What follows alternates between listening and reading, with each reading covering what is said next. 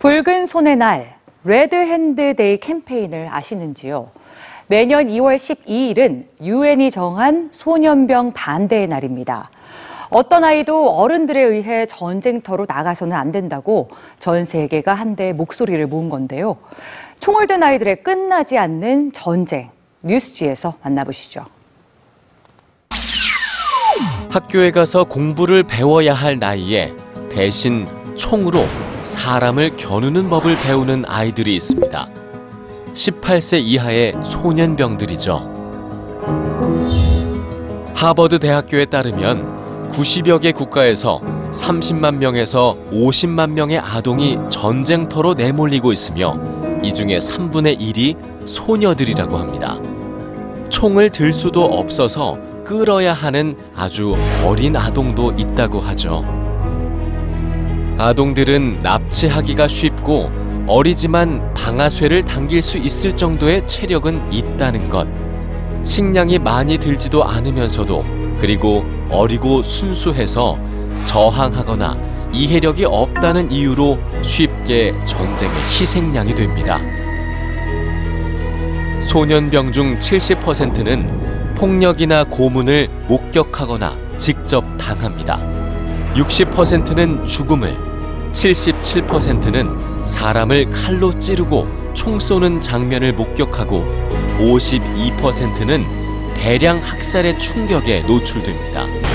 또한 소녀들의 45%, 소년의 5%가 성적 폭력을 당하고 전쟁 중에 사망하는 수는 27%에 달합니다. 더 심각한 문제는 운 좋게 살아남아 고향으로 돌아오더라도 예전의 일상을 되찾기 위해서는 또 다른 전쟁을 치러야 한다는 겁니다. 소년병을 취재한 다큐멘터리 감독 브랜든 코어트에 따르면 어린 나이에 전쟁의 참상과 잔혹한 현실을 보고 겪은 아이들은 평생 극복할 수 없을지도 모를 정신적 충격과 트라우마에 빠집니다. 그런데 가정이나 학교에서는 아이들을 보듬고 감싸줄 준비가 되어 있지 않은 경우가 많은데요.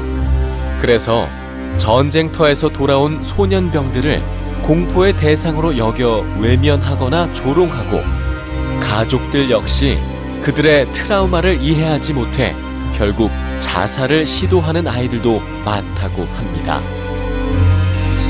분홍색 고민형 배낭을 메고 기관총을 든 라이베리아의 한 소년병의 모습.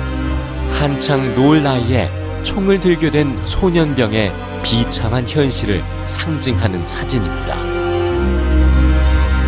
이들은 군인이 아니라 어린 아이입니다. 전쟁터가 아닌 학교에서 총 대신 책을 들 수 있도록 모두의 관심과 노력이 필요합니다.